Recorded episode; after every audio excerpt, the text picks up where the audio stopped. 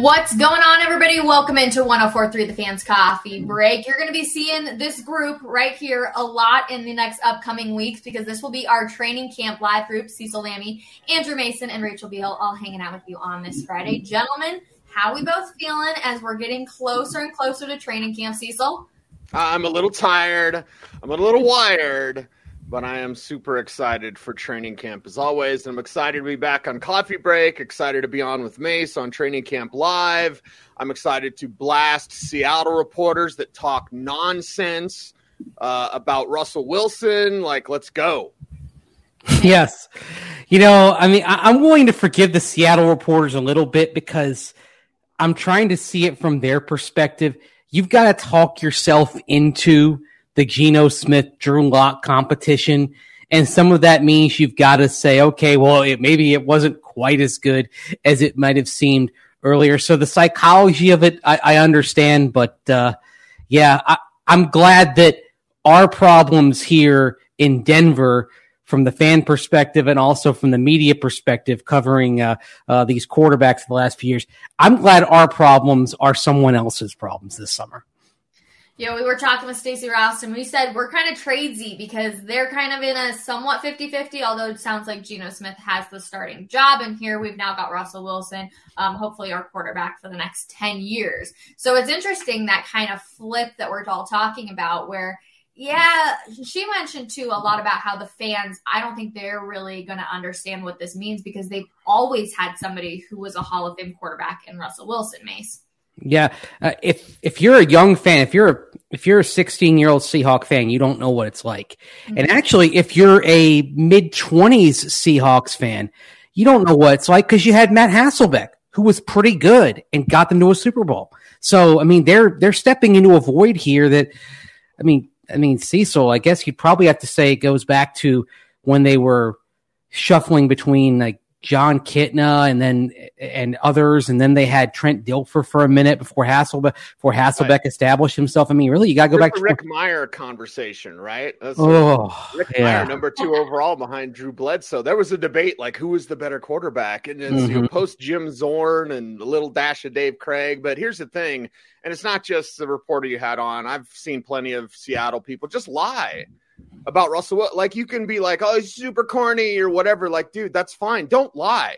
And there's so mm-hmm. many misconceptions. Mase, you know the data. I know the data. There mm-hmm. yeah. zero advanced data that says that Russell Wilson held on to the ball too long. Zero. Not snap to pass, not time before pass, not time in pocket. His time in pocket shorter than Josh Allen. Right. So if you're going to say like, okay, he's corny, whatever, that's, you know, your opinion, fine if you're going to say he holds on to the ball too long, you're just lying. So to quote Friday, as I'm either going to quote Friday or half baked on every single show that I do, you ain't got to lie to kick it, Craig. You ain't got to lie to kick it. And if you're going to talk about Russell Wilson, just talk facts. But when I mm-hmm. keep hearing this, he holds on to the ball too long. The film doesn't back that up. There is zero advanced data that you can bring to me that would back that up either. And that's what makes me mad. It's like Seattle, you sound like a jilted lover. Like, okay, stop. It's ridiculous. Like, stop. You got Geno Smith and Drew Lock. You did this to yourself. You chose Pete Carroll over Russell Wilson. I don't feel sorry for you at all. Seattle is the uh, the the the person on the dance floor at a wedding who has just endured a breakup and yes. is singing along to I Will Survive at the top of their lungs. that's the 12s right now. Mase, that's a good one. So, when you really look at this trade, and I think all of us here in Denver, we would probably agree that it feels like we're in the honeymoon phase with Russell Wilson, and Seattle is going through a divorce, so they're looking at all of the bad things. But or Cecil, you said they chose Pete Carroll over Russell Wilson. If we just had to look at their perspective, why would you choose Pete Carroll over Russell Wilson? They have ownership problems, something that we don't have to worry about anymore. Like, think of how that flipped as well. They have ownership issues. Uh, they don't want to spend the money. They knew it was going to be big. And the Kyler deal actually doesn't have anything to do with Russell's deal. Kyler and Russell are different quarterbacks. When Lamar Jackson gets his money, and he's his own agent, which is ridiculous. Somebody needs to talk to Lamar and be like, go get an agent. Okay. When Lamar Jackson gets his money, that's not going to have anything to do with Ru- Russell Wilson's on a different stratosphere. He's different. You saw Kyler. Kyler didn't get fully guaranteed. Russell will get fully guaranteed. Seattle didn't want any of that. So they went cheap.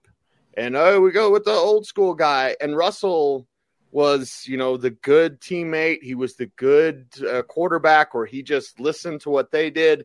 Once in a while, they'd let him do his thing. They never really did. One season, he was top 10 in passing attempts. He led the league in touchdown passes, it was 2017. So, like, he tried to make it work, but they just wanted to keep Pete Carroll because they're cheap. Yeah, and it's funny. I wrote yesterday about the Kyler Murray contract, and in that story, I end up writing more about Deshaun Watson's contract because, right. like Cecil said, the full guaranteed. Every dollar of Deshaun Watson's contract is fully guaranteed. That's that's the template that we're we're going by right now. I mean, the only thing you may have learned from the Kyler Murray contract is basically okay. What what's the floor for Russell Wilson? That's probably that's probably it. But aside from that, I don't. And and and the chances of him having a floor contract are minimal. He would have to have a, a season in which he steps back from his norm of the last few years.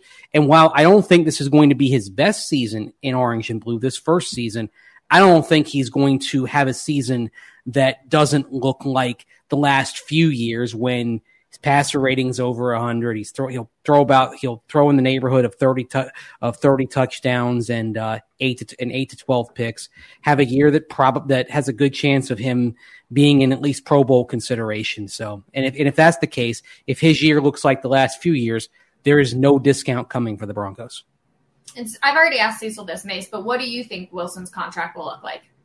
Uh, I think it, I think he will be at at least fifty million dollars a year in terms of average value, and I think it's kind of a round number, but I think he set he he'll settle in at, at uh, five for two fifty every dime guaranteed.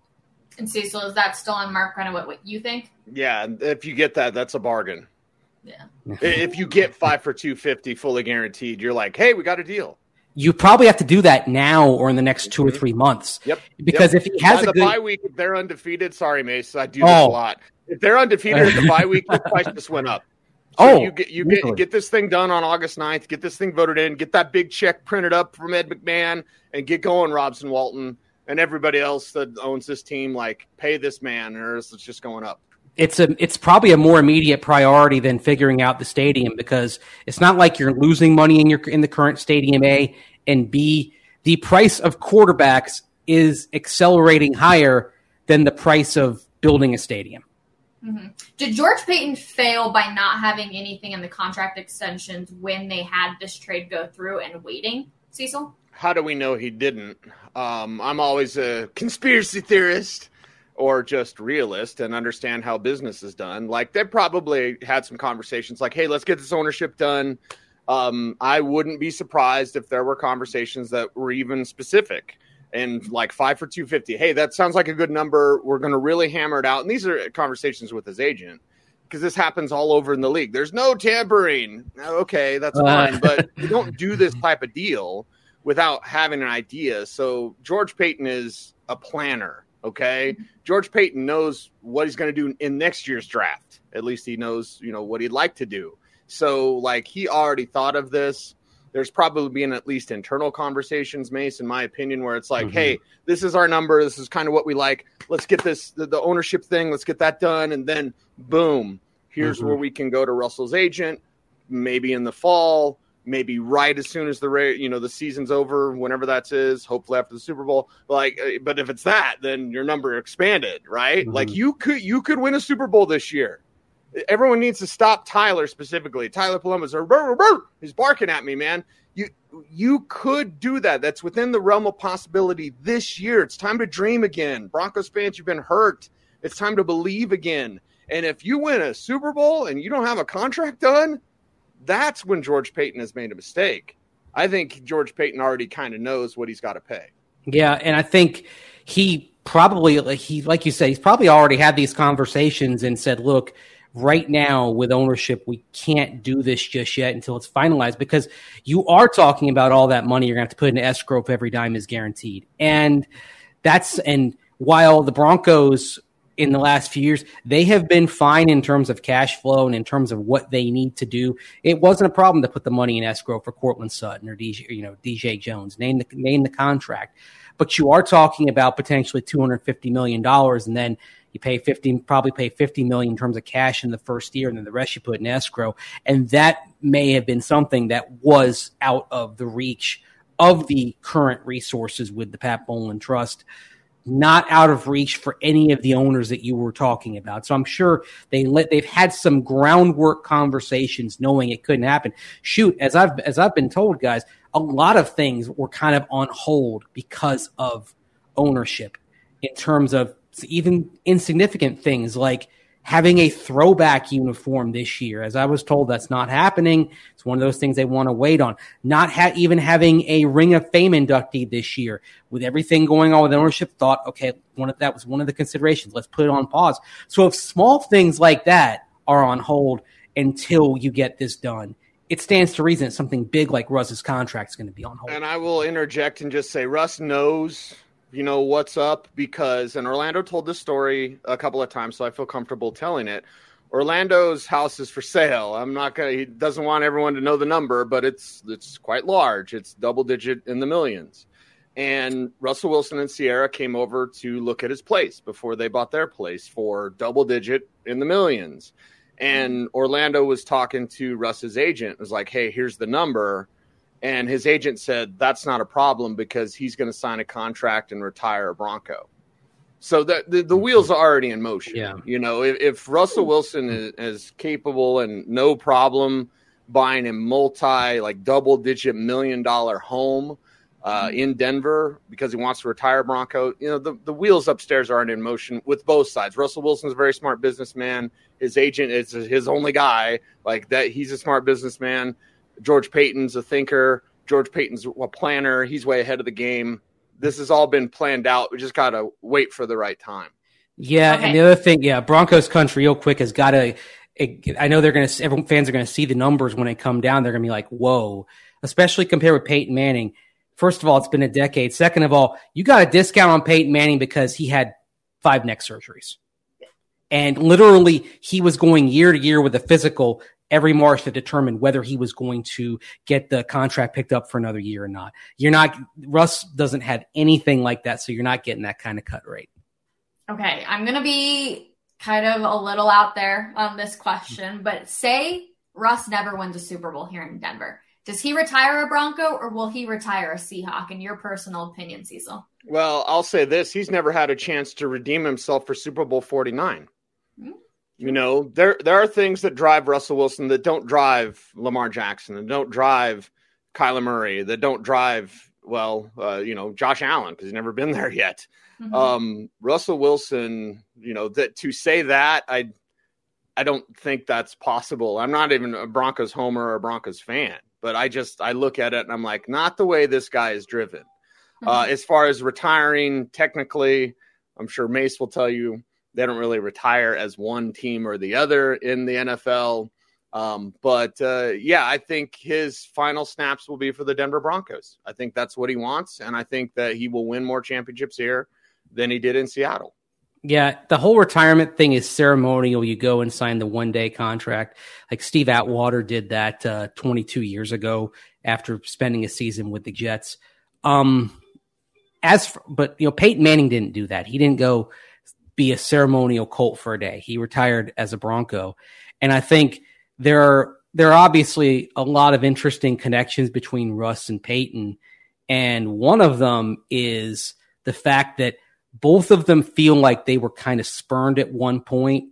Peyton by the Colts not bringing him back, Russ by North Carolina State not wanting him back, even though Russ spent only one year at Wisconsin. It's not that he's not proud of NC State, but there's a reason why he's Russell Wilson from Wisconsin because there's a there's there's still that little bit of edge there and uh, and frustration with how things ended at NC State. And I think if things go as well as we expect them to in Denver, there's going to be that little chip on the shoulder with Seattle, and he's just going to retire a Bronco. Mase's probably experienced this more than me, but both of, on, uh, both of us have interviewed thousands of players. There's one player that's ever puffed up to me it's Russell Wilson at the Senior Bowl the day after the Broncos lost to the Patriots in the playoffs with Tim Tebow as their quarterback. Mm-hmm. I knew Denver liked him because Denver did like him. They liked Brock that year, they liked Nick Foles, and they liked Russell Wilson.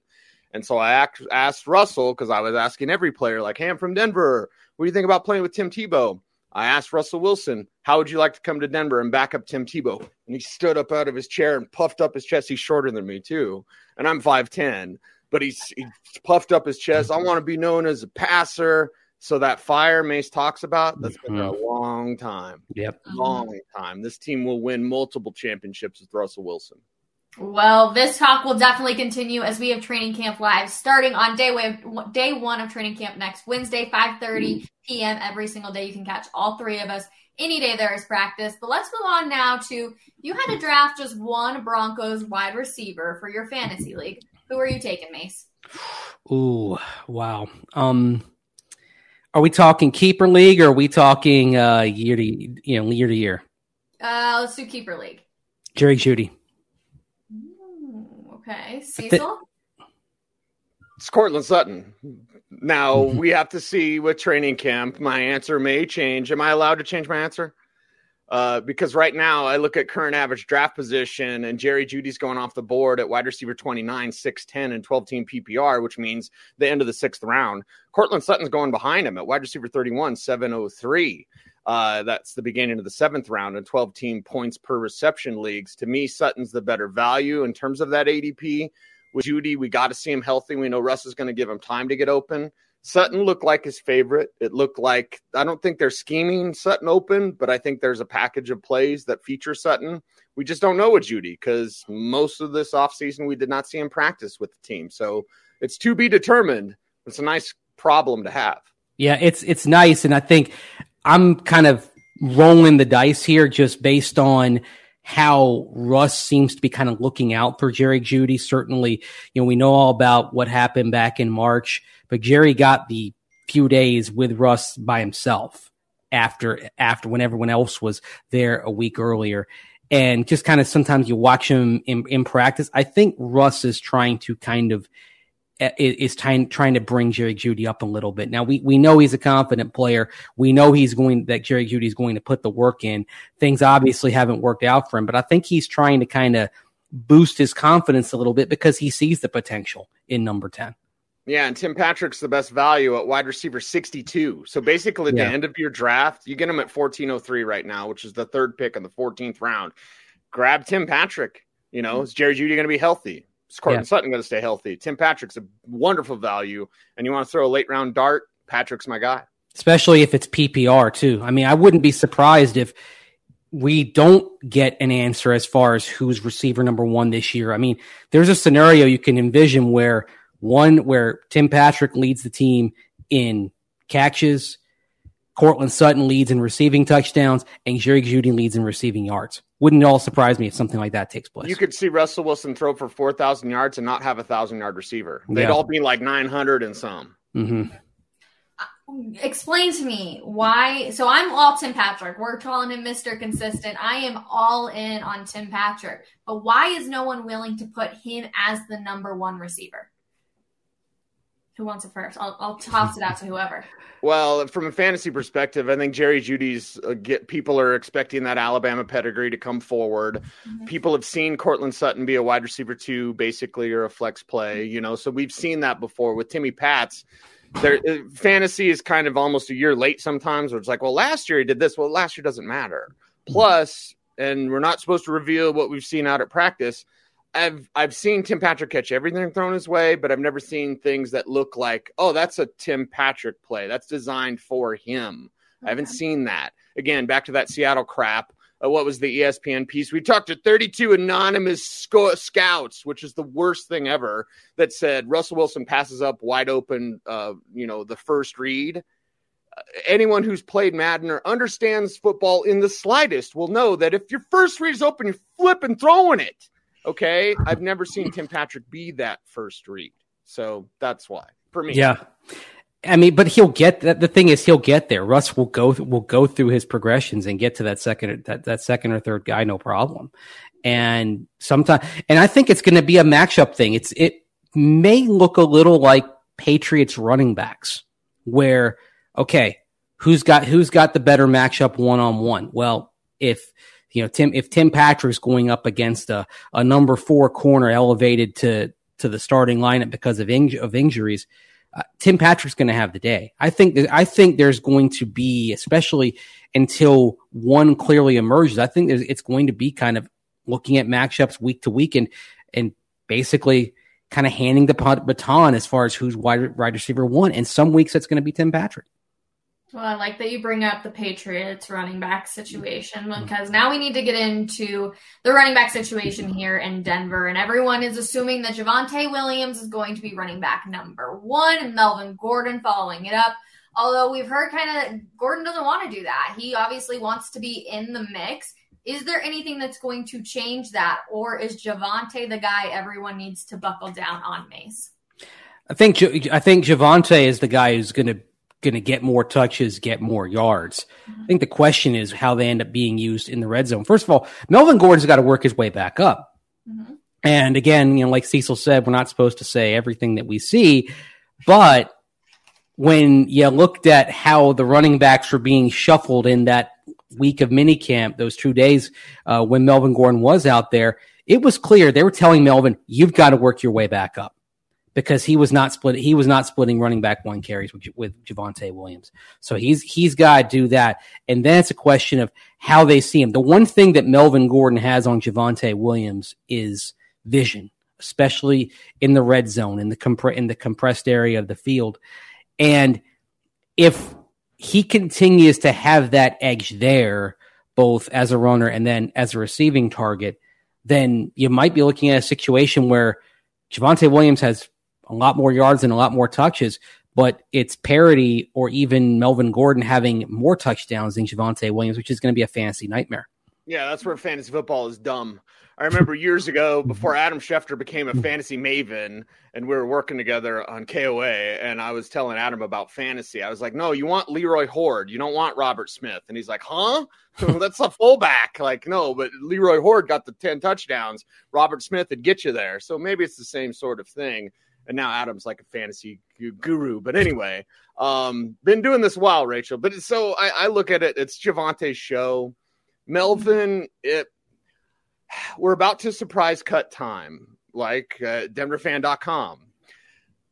I'm not going to put Melvin Gordon on surprise cuts for me personally, but I also know that if injuries happen around the league, I've I look at all these running back groups and I'm like, very few teams have the asset that Denver has on their bench.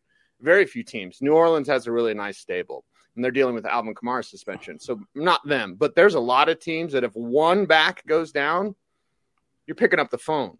Melvin Gordon's price is really low, and I know nobody wanted him on free agency. The streets were cold as Orlando says. Um, but guess what? You now have an asset that could possibly be traded away. Damarea Crockett's not a slappy at all whatsoever. Mike Boone might have been the best player in training camp last year of any position. And, and you've gotten rid of the god awful Pat Shurmur offense. You have a real offense that's really complicated. So when Melvin Gordon, who's missed time voluntarily, says, Wow, this offense is really complicated. I got to take my playbook home. Like, okay, man, where are you at on August 15th?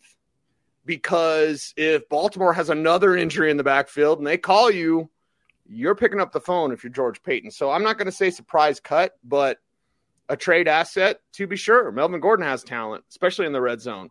And teams would want that if they need it. Denver doesn't really need it because Javonte could be, I always compared him to Nick Chubb. If Javonte takes a Jonathan Taylor like leap, I won't be surprised. I'm not predicting it, but I wouldn't be surprised based on his usage. The dude can get and oh, you save him. Like, I'm sorry, I don't mean to sound harsh, but you don't do that with running backs. Use them up. Use them up. Sorry, you're a running back. That's just the way it is. Yeah. The other thing, also, in terms of the depth there, one characteristic of outside zone offense is, is that when they're successful, and this is going to be predicated on the offensive line finding its form, but when they're successful, a lot of running backs are plug and play. Look how deep the 49ers got into their depth chart the year that they won the NFC. And you have anonymous backs stepping in, and the offense isn't missing a beat. When this scheme works, it very, it, it I hate to say it doesn't matter who the running back is because if you've got an elite guy as Broncos fans in the nineties. Portis or Terrell Davis. Exactly. If you got an elite guy, it can be something special, but you can be pretty good and more than functional with, with all respect to these guys, Olandis Gary, Reuben Droughns, Mike Anderson. So, and, th- and those are, and those are guys that all came in those years from down the depth chart, stepped in and were very productive. Uh, remember that one year that, uh, Mike, by Shanahan brought Tatum Bell back? Mm-hmm from selling cell phones. He's starting PJ Pope and they're still getting four and a half yards a carry. So that's the, that's the genius of this scheme, especially with a highly effective quarterback who is going to be job one in every defensive game plan. Containing Russ is going to be a, is going to be what every coordinator is going to focus on. The running game is going to take a back seat. And so that's why if a team does call about Melvin Gordon, I think you listen because you trust the scheme and the ability to get production out of anyone you put in there. If knock on wood, uh, God forbid something happens to Javonte, you know. True. Uh, Lauren said in the comments 65 35 Javonte. So if that would be the case, would you pick up Melvin Gordon for your fantasy team, Cecil? Uh, it depends on your scoring and your lineups. For me, I'm not necessarily doing that. I don't play in touchdown only leagues anymore. I don't think those should exist. There are some, there are some where they still have that. But with Gordon right now, he's running back 30, 34, 801. He's taken right after James Robinson, who's coming back from injury, right after Devin Singletary, which I think is a mistake. I would take Devin Singletary a thousand times more than Melvin Gordon. Uh, in front of Chase Edmonds, another mistake. In front of Kenneth Walker, another mistake. So for me, eh, hell, I'd even take Michael Carter, who's Rhamondre Stevenson. There's your Patriots running back, right? He's at running back 39. So when I look at the players that are going around him, I go, I like those guys better than Melvin Gordon. So no, I I'm basically going to let someone else take Gordon. I I would if if I had Javonte, I would try to take Gordon uh, toward the back end of the draft. Okay. Just in just in case, just just to cover my bets, because if some because the list of running of running backs, young running backs who had potential, who had uh, unfortunate injuries at some point in training camp or preseason. That is a very long list, and if that happens, you know, again, if if something happens in the next month and Javonte gets hurt, you plug Melvin Gordon right in, and you're probably and you basically keep on chugging. So that's yeah, and it's a yeah. larger strategy question, yeah. Mase. But you bring up yeah. something that's good for fantasy GMs. If you're on a zero running back thing, or you wait for your running back, mm-hmm. if you take Javonte and you take Melvin, that's fine. Just take it. Think of it as backfields. I'm taking Buffalo's backfield. I love Devin Singletary. I'm taking James Cook as well because I want Buffalo. Think of it like Tecmo Bowl where they didn't have the rights to the names, where it's like Buffalo running back. I want Denver running back. So, yes, based on your strategy, if you could pick up Melvin, let's say in the 10th round, not in the eighth round, I like that ADP a lot better. QB Eagles, baby. QB Eagles all the way. Oh, he's great. He was great. okay, so say they do trade away Melvin Gordon. Mike Boone, can he fill in that role, or is there another name that you see? Cecil, I know you mentioned one that could fill in that number too. Well, are you talking on the Broncos or off the Broncos? Because I got guys that are off this team that if they get cut, I'm if I'm George Paton, and this is my because people are always like, "Do you want to be a scout?" I'm like, "Well, uh, they travel 250 days a year." and uh, you know away from their families and stuff and i'm too old for that now but i would love to be a pro scout because i look at the rest of the league i look at players that are out there if new orleans and i'll bring up the saints backfield for the second time in a row if they dare try to sneak undrafted free agent Abram Smith through to the practice squad, I am scooping him up as fast as you can. Now, Mike Boone, the last time he was had a featured time, and it wasn't very much, it was one game. But Mase, correct me if I'm wrong, it was 150 yards against Buffalo. Yeah, I believe so. Yeah. He had one game where uh, I think Mattison and Cook were both banged up. So it was, hey, it's you're you're the guy, and had 150 yards against Buffalo. So yeah, Mike Boone, he's he's incredibly gifted. It's just Pat Shurmur didn't know what to do. yeah, and the other thing is this is a this is a who you know league. So if somebody like Patrick Taylor gets cut by Green Bay right now, he's probably their running back four, and if they move on from him, wouldn't it all surprise me if the Broncos did trade Melvin Gordon? They need somebody on the back end. The Broncos brought Kylin Hill there in Green yep. Bay is really mm-hmm. good. So I'm at the Senior yeah. Bowl. Yeah. Uh, I don't know if the Packers are going to cut are going to cut him, but if they did, then I, I, I think the Broncos would would put in a claim on him, even if they did have Melvin Gordon. Okay. So names to definitely be on the lookout for. So we're just going back to Melvin Gordon and mm-hmm. Mike Boone though, real quick. Where, how close in um, talent is Mike Boone to Melvin Go- Melvin Gordon's status? Excuse me, Cecil. I don't think it's close, honestly. Melvin Gordon has a ton of talent. He's never played up to his potential ever. Mm-hmm. Ask Mase at Wisconsin. He was totally different back, totally mm-hmm. different back. And then I think the Chargers ruined him because they're like, plug it up inside. And he's not that guy. He was always 65% of his carries were outside the tackles in college. He was a yeah. speed guy. And then he tr- they tried to turn him this power guy. He still got the speed. I like Melvin Gordon's talent. I just wish things were a little bit different with him. Yeah, the circumstances have rarely been right for him. I mean, really, there there's a reason why two of his best uh, three per carry seasons have come with Denver because you know for for all Pat Shurmur did wrong, he at least got Melvin Gordon, the running back, in in situations that suited him best, which was getting outside the tackles. Different type of back, but I honestly, I thought he. I I think that he could have been as productive as a pro as Jonathan Taylor is, and I would in Indianapolis, and I would even say that Gordon a little bit better of a pass catcher in space than Jonathan Taylor is. But to their credit, the Colts knew what they had in Taylor, used him properly. I still, I was just telling somebody this week, the the thing that that I look back on that I'm glad the Broncos didn't have to deal with. I'm glad that the Chiefs took Clyde Edwards Helaire because man, if they had taken Taylor at the end of the first round in 2020, I think they look. I think they win the Super Bowl last year if they have Taylor instead of Edwards Helaire. They might not have lost the Super Bowl if they got Jonathan Taylor. Yeah. I mean, because they would have had another gear that another gear of the offense that was inconsistent. Certainly, I don't think they blow the AFC Championship to the Bengals if they've got if they've got Taylor to hand off to in the second. No, they're up twenty one points and just yeah. squeeze it out with Taylor. Chiefs, yeah. the dynasty one. Hey KC, we're coming for you. Yeah. Oh, you know, but the thing is, sometimes when you win, you get too cute. You remember the Rams taking Trung Canidate after they won uh, the Super Bowl back in two thousand? Edwards Helaire's kind of yeah, same kind of pick.